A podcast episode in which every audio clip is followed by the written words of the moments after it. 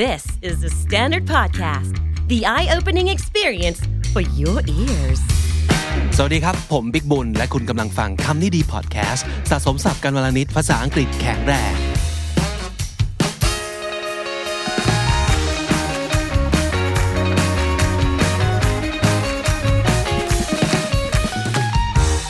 คุณผู้ฟังครับวันนี้กลับมาพร้อมกับ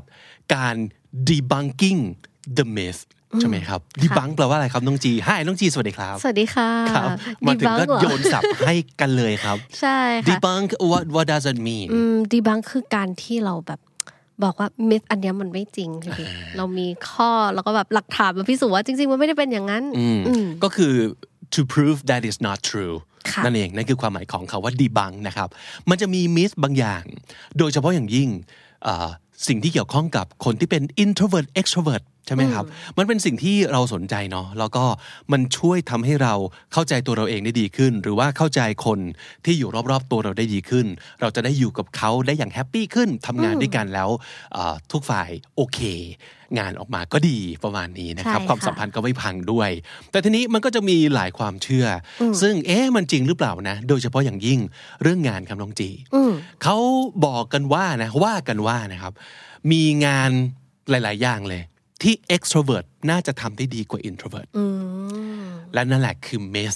ที่เราจะมาดีบังกันในวันนี้ ใช่ค่ะ นะครับ เพราะฉะนั้นวันนี้ขอเสนอตอนที่ชื่อว่า three things extroverts are not always better at than introverts อู้ อือหือก็คืออะไรน้องจี ก็คือสามอย่างที่ introvert เนี่ยทำได้ดีไม่แพ้ extrovert เลย อ่าเราใช้คาว่าไม่แพ้ ก็แล้วกันวันนี้บอกว่าใครดีกว่า ค่ะ นะครับอย่างน้อยความเชื่อที่เคยบอกว่า extrovert ทำได้ดีและ introvert ทำไม่ได้หรอก กับ 3 อย่างนี้ วันนี้เราพร้อมจะพิสูจน์ว่าไม่จริงนะครับสามอย่างนี้มีอะไรบ้างอย่างที่หนึ่ง public speaker ครับ โอ้เป็นแบบนักพูดพูดใน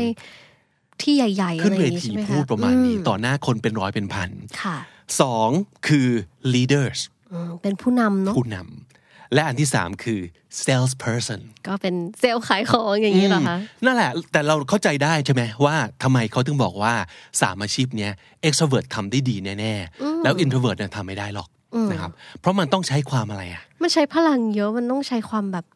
interpersonal skill อย่างแบบมากมายล้นมากเลยพี่วิก ซึ่งเขาว่ากันว่า introvert ไม่ค่อยถนัดใช่ไหมครับ ใช่ค่ะ ทักษะหรือว่างานที่ต้องไปชนกับคนเยอะๆอย่างเงี้ยอืมเขาบอกว่ายังไง extrovert ก็เก่งกว่า introvert อยู่แล้ว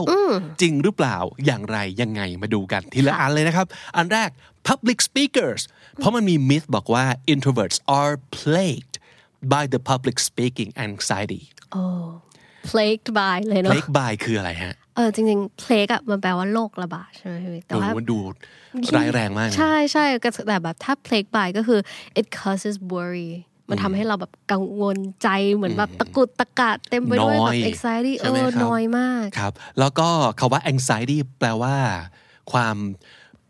ประหมา ประหม่าใช่ อืมความตื่นกลัวความประหมานะครับ ค่ะ หายใจไม่ออก หายใจไม่ทั่วท้องพูดแบบตะกุกตะกากประมาณนั้นเหล่านั้นคือ anxiety เขาบอกว่า introvert เนี่ยจะมีลักษณะของการเจอคนปุ๊บ บางส่วนข้างในเหมือนชัดดาวน์นะครับไม่ถนัดในเรื่องการ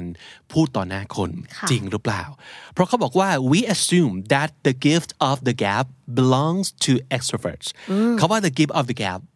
ก็เป็นสำนวนที่น่าสนใจนะ ใช่ค่ะ อ่า gift ในที่นี้ก็คือพรสวรรค์นะครับ the gap G A B the gift of the gap สำนวนเนี้ยมันแปลว่า มันแปลว่าแบบคนที่มีทักษะการพูดที่ดี พูดได้เก่ง พูดได้คล่อง อือหืออือหือนั่นก็คือความหมายของ the gift of the gap is it pronounced gap or I gap think it's gap is gap okay alright okay อ่าแล้วเขาก็บอกว่าในขณะที่ extrovert จะเก่งมาก เรื่องนี้ the introverts are doomed to be nervous on stage คาว่า doom to be มันคืออะไร doom เราพอจะเคยได้ยินเนาะว่ามันหมายถึงแบบ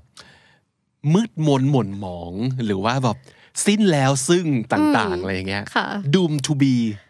ดัด Doom ดัดดัดแปลว่าอะไรฮะ doomed to be คือแบบ likely to have that outcome อ่ะพี่มันเหมือนแบบโชคชะตามันกำหนดไว้แล้วว่า introvert เนี่ยจะเป็นคนพูดไม่เก่ง อืมมันต้อง nervous แน่เลย ใช่ ไหมครับ ค่ะ มันต้องแบบตะกุกตะกักแน่เลยเมื่ออยู่บนเวทีนะครับ ค่ะ อ่า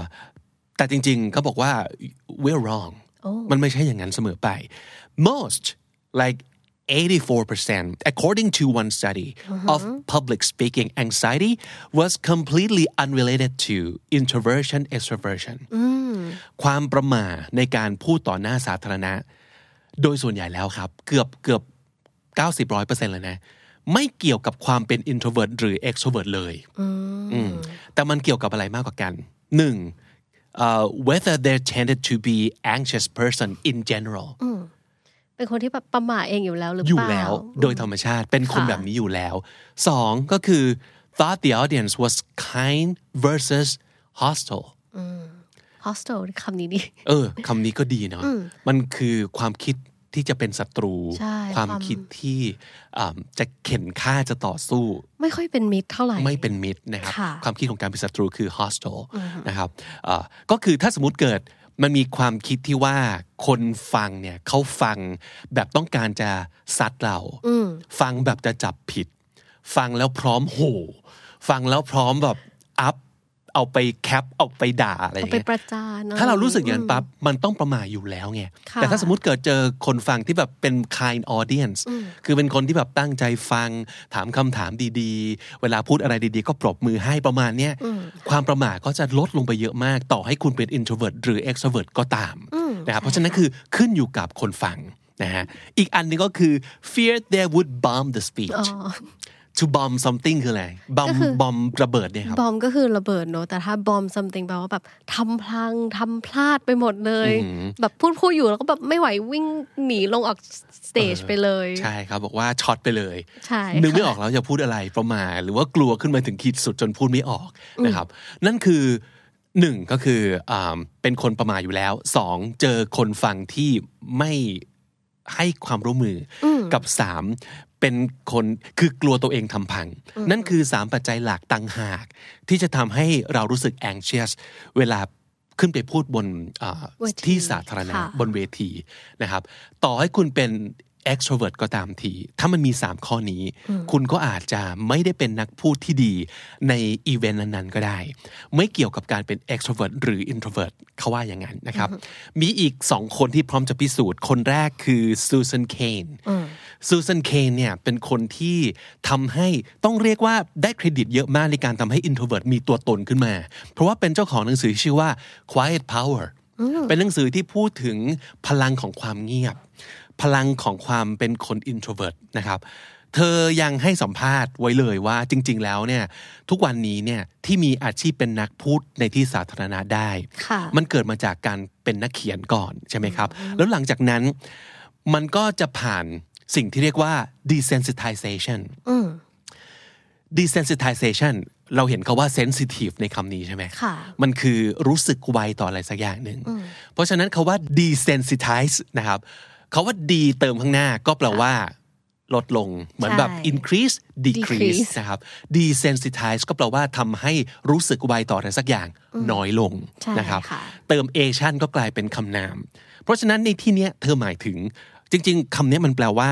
เอ่อ exposing yourself to a small doses of the thing you fear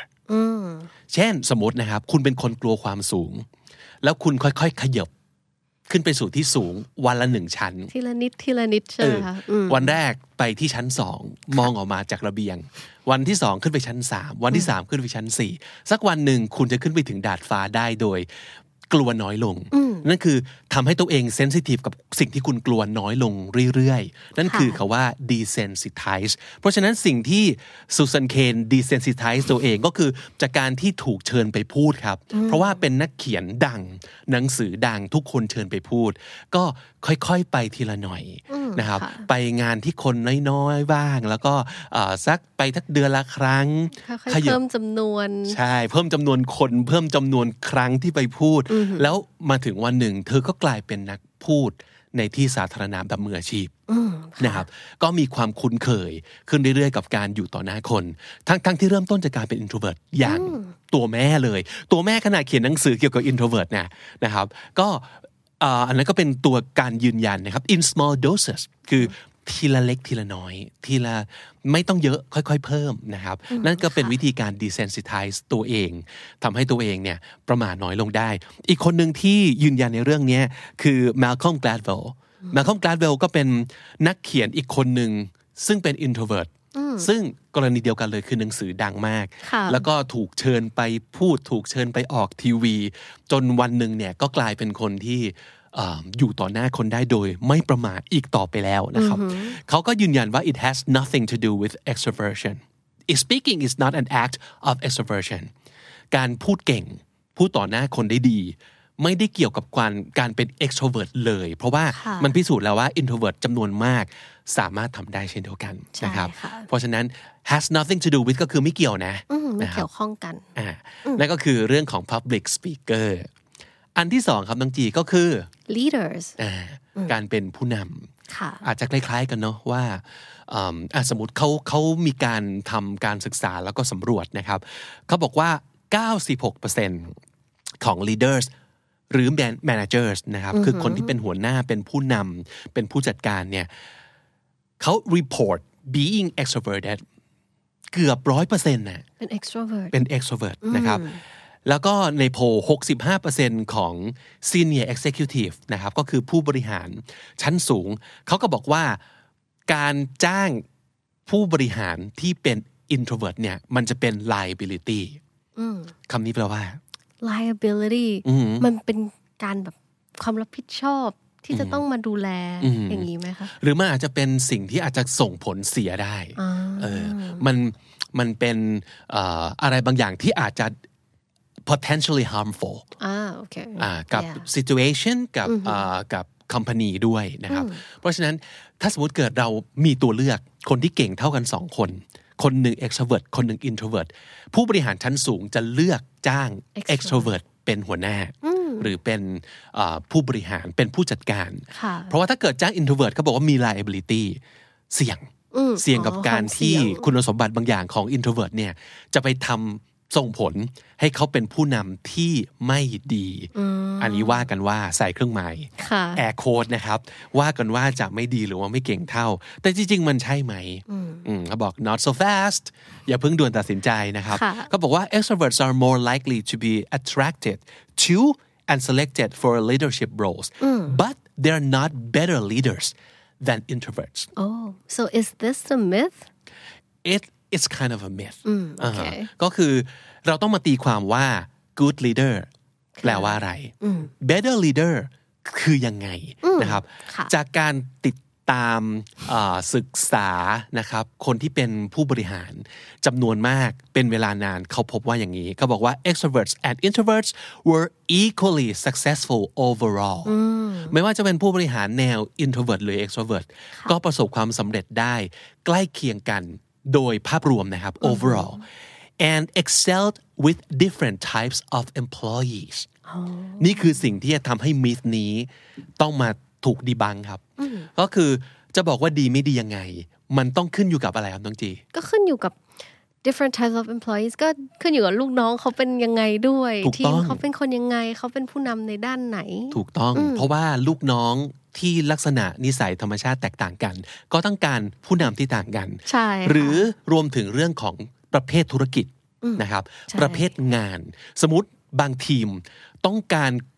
รังสีสังหารแบบรังสีอำมหิตเยอะๆอ่ะ ค่ะ เพราะว่าเขาต้องไปแบบต่อสู้ เขาต้องไปช่วงชิงแย่งลูกค้า ใช่ สร้างยอดอ่ะผู้นำอีกประเภทหนึ่งอาจจะเหมาะสมนะครับ แต่ถ้าสมมติเกิดเป็นอีกทีมอีกแบบหนึ่งคือต้องสมมติว่าต้องใช้ความคิดสร้างสรรค์สูงสูงๆต้องใช้การแบบวิเคราะห์ ต้องอยู่กับตัวเอง ต้องอยู่กับข้อมูล ต้องไม่ต้องเจอคนเลย แต่ว่าต้องเจอข้อมูลเยอะๆสมมติ ก็อาจจะต้องการพนักงานเอ่ออีกประเภทหนึ่ง และต้องการผู้นำอีกประเภทหนึ่งนะครับ ค่ะ เพราะฉะนั้นนั่นคือปัจจัยหลัก ต้องมาดูว่าทีมที่ว่าต้องการผู้นำแบบไหน และผู้นำทั้งสองประเภทไม่ว่าจะ introvert หรือว่า extrovert สามารถจะประสบความสำเร็จได้ทั้งนั้น อยู่ที่ว่าคุณแมชผู้นำกับผู้ตามให้เหมาะสมกันได้หรือเปล่า ค่ะ นะครับแต่เขาบอกว่าอ่ะสมมติยกตัวอย่าง ถ้าสมมติเกิด employees เนี่ย passive มากๆนะครับ passive แปลว่าอะไรครับ แปลว่าแบบเรื่อยๆเหนื่อยๆไม่ได้แบบทำงานในเชิงลุกขนาดนั้น ไม่ทำงานเชิงรู้ก็คือตั้งรับ ใช่ ตั้งรับ ใช่ แล้วบอกว่าเก่งในเรื่องการทำตามคำสั่ง เก่งในเรื่องการเอาคำสั่งไป execute ให้เกิดขึ้นจริงนะครับ ใช่ แต่ว่า ค่ะ ไม่ได้เป็นคนริเริ่มนะ พนักงานแบบเนี้ย employee แบบเนี้ยอาจจะเหมาะมาก ๆ กับการรับคำสั่งจากเบื้องบน so um, they're looking for direction from above เพราะฉะนั้นถ้าสมมติเกิดใช้ผู้นำที่เป็น extrovert ค่ะ มีโอกาสที่จะประสบความสำเร็จ เอางี้ในในในการศึกษาบอกว่า มีโอกาสที่จะสร้างกำไรได้มากกว่า 16%นะครับกับทีมที่เหมือนกันเลยแต่ว่าผู้นำอาจจะเป็น introvert สมมตินะครับ แต่ถ้าสมมติเกิด employee เนี่ยเป็นคนประเภท proactive proactive ก็คือตรงข้ามกับ passive เลย ใช่ค่ะ แล้วก็ยิ่งกว่า active ก็คือเอ่อ คิดถึงอนาคตไปก่อนเลยสร้าง initiative พูดง่ายๆ คือไม่ต้องสั่งลุยทำเลย คือคิดก่อนว่าเราต้องทำอะไรต่อไปนะ ค่ะ ไม่ต้องรอเจ้า ใช่ นายสั่งทำเลย นั่นคือ proactive ถ้าลูกน้องเป็นแบบนี้นะครับ เขาไม่อยากรอคำสั่ง เขาอยากมี autonomy ในการที่จะตัดสินใจ แล้วก็ลงมือทำลงมือลุยได้เลยนะครับ สามารถที่จะ voice suggestions ได้ก็คือยกมือเสนอความคิดเห็นนะครับ แล้วก็เอ่อถ้าเกิดเป็นลูกน้องประเภทเนี้ย แล้วเจอผู้นำ extrovert เขาบอกว่าจะมี 14% lower profits เพราะอะไรครับ เขาบอกว่า extroverts เนี่ย had the enthusiasm and assertiveness assertiveness ก็คือ ความ confident ความมั่นใจ จะเอาให้ได้ประมาณนั้นนะครับคำ assertiveness to get the best out of passive followers but they hog the spotlight ผู้นำที่เป็น extrovert เนี่ยมีความกระตือรือร้นที่จะดึงศักยภาพของลูกน้องออกมาอย่างเต็มที่ แต่ก็มีแนวโน้มที่จะ hog the spotlight ค่ะ เขาว่า hog h o g เราเคยคุยกันแล้วในพิโซดหนึ่ง มันคือ กัก งก ไว้ เอาไว้กักเอาไว้ ห่วงไว้กับตัว spotlight คือ ความแบบความโดดเด่น ความเด่น ใช่ เออเพราะฉะนั้นผู้นำประเภท extrovert เนี่ย ก็จะ enjoy spotlight มาก ค่ะ จนอาจจะเป็นการแบบงกสปอตไลท์ด้วยกับตัวเอง แล้วไม่เผื่อแผ่ลำแสงนี้ไปสู่ลูกน้อง เพราะฉะนั้นถ้าเกิดเจอลูกน้องที่เขาแบบ proactive เยอะๆ แล้วก็บอกว่า assertive แล้วก็เขาจะรู้สึกเหมือนแบบทำไมไม่แชร์ความสำเร็จนี้หรือว่าสปอตไลท์นี้ให้เขาบ้าง ค่ะ นะครับเพราะฉะนั้นพอไปเจอกันแบบนี้มันอาจจะ clash ก็ได้ แล้วเขาจะรู้สึกว่าเขาแบบ stifled เขาว่า stifled ก็คือถูก ทำให้แบบหายใจไม่ออก เออ หายใจติดขัด อาจจะอึดอัดอย่างนี้ไหมคะ อืมไปสร้างความอึดอัดนะครับ stifled แล้วก็ initiative ของเขาทั้งหลายที่เขาอยากจะเป็นคนริเริ่ม initiative ก็คืออ่า การเริ่ม การ สร้าง ริเริ่มอะไรต่างๆนะครับ ก็อาจจะมีโอกาสในการฉายแสงตรงนั้นน้อยลง ถ้าคุณเจอผู้นำประเภท extrovert จัดๆนะครับเอ่อแล้วเขาก็จะ get discouraged คือรู้สึกฝ่ อรู้สึกท้อว่า แรงสู้หัวหน้าไม่ได้ หัวหน้าคือพุ่งแรงเหลือเกิน ค่ะ กูว่ากูแรงแล้วนะ กูว่ากูแบบเต็มที่แล้วบอกว่าหัวหน้าแรงกว่าพุ่งทะยานจนกลบเขามิดเลย ค่ะ เพราะว่าลูกน้องบางประเภทต้องให้โอกาสเขาในการฉายแสงด้วยนะครับ แต่ว่าถ้าสมมุติเกิดเป็น introvert leaders เขาจะ thrive by validating initiative and listening carefully to- to suggestions from below เขาว่า thrive คือ เติบโต เติบ พั โต ฒนา ใช่ไหมครับ ผู้นำประเภท introvert เนี่ยก็จะอืมเติบโตหรือว่าก้าวหน้า หรือว่าเอ่อฉายแสงของเขาแสดงผลงานของเขาโดยการ validating เขาว่า verb to validate มันแปลว่าทำให้ใครสักคนรู้สึกว่า เขามีคุณค่า เขาเก่ง เขาถูกต้อง ก็คือเรา validate เขา สมมุติเสนออะไรมาแบบ เฮ้ย เป็นความคิดที่ดีนะ พี่ว่าเราลองมาสร้างโมเดลกันต่อไหมว่าเราจะทำยังไง ลูกน้องรู้สึก validate validated ทันที เพราะว่าหัวหน้าเอาด้วย อืม ยอมรับแล้วก็ชื่นชมว่าสิ่งที่เขาเสนอเนี่ยมันดี นั่นคือการ validate ใครสักคนหนึ่ง ผู้นำประเภท extrovert ผู้นำประเภท introvert ครับ จะมีลักษณะแบบเนี้ยค่อนข้างเยอะนะครับ เพราะฉะนั้นนี่ไง มันเป็นการแสดงให้เห็นว่า ไม่ว่าคุณจะเป็นพันธุ์ไหน ประสบความสำเร็จได้ในฐานะผู้นำทั้งสิ้น อยู่ที่ว่าคุณเจอทีมที่เหมาะสมไหมนะครับ เจอเอ่อ followers ที่เหมาะสมกับความเป็น leaders อย่างคุณหรือเปล่านะครับนั่นก็คือ 2 อันแล้วนะครับ อันที่ 3 salesperson อือหือ what do you think about this อาจจะเป็นเซลล์เหรอ well คือมันน่าจะแบบ obvious ว่า extrovert เขาน่าจะเก่งกว่า เพราะเขาแบบเจอคนเก่งคุยกับลูกค้าเก่งอย่างนี้ไหมคะ ใช่คุย But เก่ง introverts คุย could do เป็น that too อืม คุยเป็นเอาใจเป็น ใช่ เอ่อพร้อมที่จะใช้เวลากับ คนที่อาจจะไม่ได้สนิทมาก นั่นเป็นลักษณะเด่นอันหนึงของ extrovert ใช่ค่ะ เขาเก่งกับคนที่ต่อให้ไม่ได้รู้จักดี เขานั่งคุยด้วยได้ นั่งต่อยอดความคิด พร้อมฟัง พร้อมปล่อยมุก พร้อมแสดงความสนิทสนม introvert คือไม่ได้เลย ยิ่ง introvert มาก ๆ นี่คือ ยากมาก โอ้โห เจอ stranger นี่ไม่รู้จะพูดยังไง อย่าว่าแต่จะให้ขายเลย ให้นั่งพูดเรื่องอะไรก็ได้อย่างยาก โอ้ยังยากเลยค่ะ ก็เลยเข้าใจได้นะครับว่าทำไมมันถึงมีมีดนี้ขึ้นมาว่า ถ้าเกิดจะให้ขายเจ๋งๆเนี่ยต้องเป็น extrovert เท่านั้น อืม แต่จริงๆ มันเป็นอย่างนั้นหรือเปล่าครับน้องจีครับ เขาบอกว่ามันเป็นเมสเนาะ อืม อืม how how so well เขาบอกว่า well salesperson กับ salesperson คือแบบคนขายอะไรสักอย่างใช่ไหมเขาบอกว่า they need to be enthusiastic gregarious and assertive gregarious oh that's a good word what does gregarious it คื mean อ they like to socialize and like communicate with people เขาชอบแบบเข้าสังคมไปเจอคนแบบฝูงใหญ่ อ่าครับครับก็ก็จริงเข้าใจได้นะครับ ค่ะ แต่ถ้าสมมติเกิดเรามาดูเขาบอกว่า but if we take a look at the evidence นะครับ the average correlation between extroversion and sales performance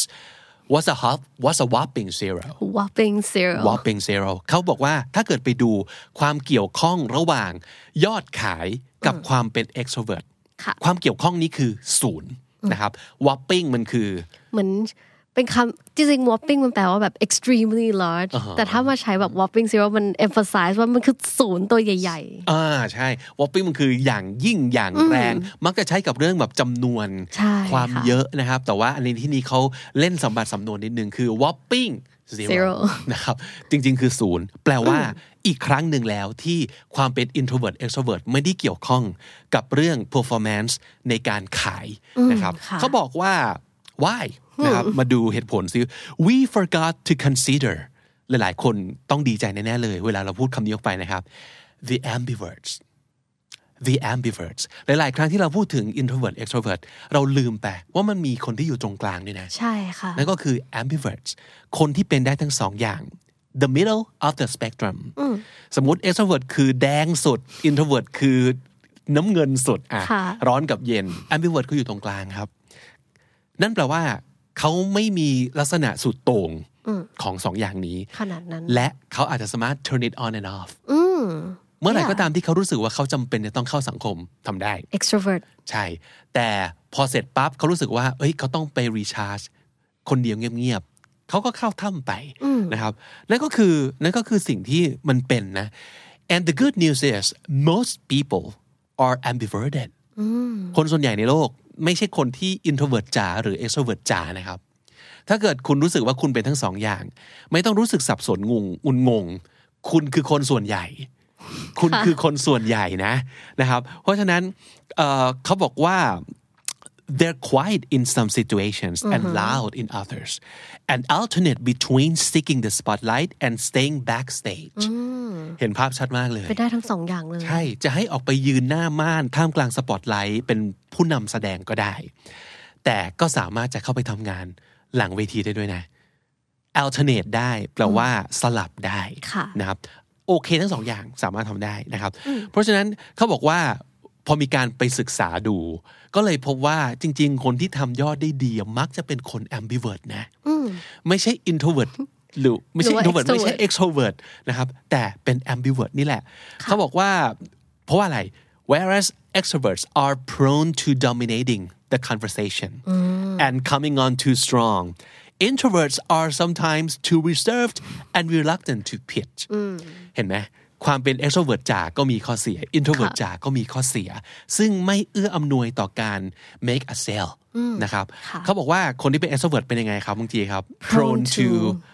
dominating the conversation prone to ก็มีแนวโน้มที่จะทำอะไร dominating the conversation คือแบบ take over บทสนทนานั้นไปเลยแบบพูดเยอะขายเยอะนู่นนี่นั่น dominate คือครอง โอ้ อะ ครอง ไหม ใช่ ค ใช่ รอง ครองบทสนทนาไป เอ เลย อ แล้วก็แบบไปครอบครอบงำครอบครองทั้งหมดขอแบบขอเด่นขอขอโซโล่ประมาณนั้นนั่นคือ ใช่ค่ะ dominate คือเด่น พูดคน dom- เดียว พูดคนเดียวกลายเป็นบอกว่าเดี่ยวซะอย่างนั้นนะครับ แล้วก็นอกจากนั้นเขา Come คำนี้ก็ on น่าสนใจ come on too strong เวิร์ก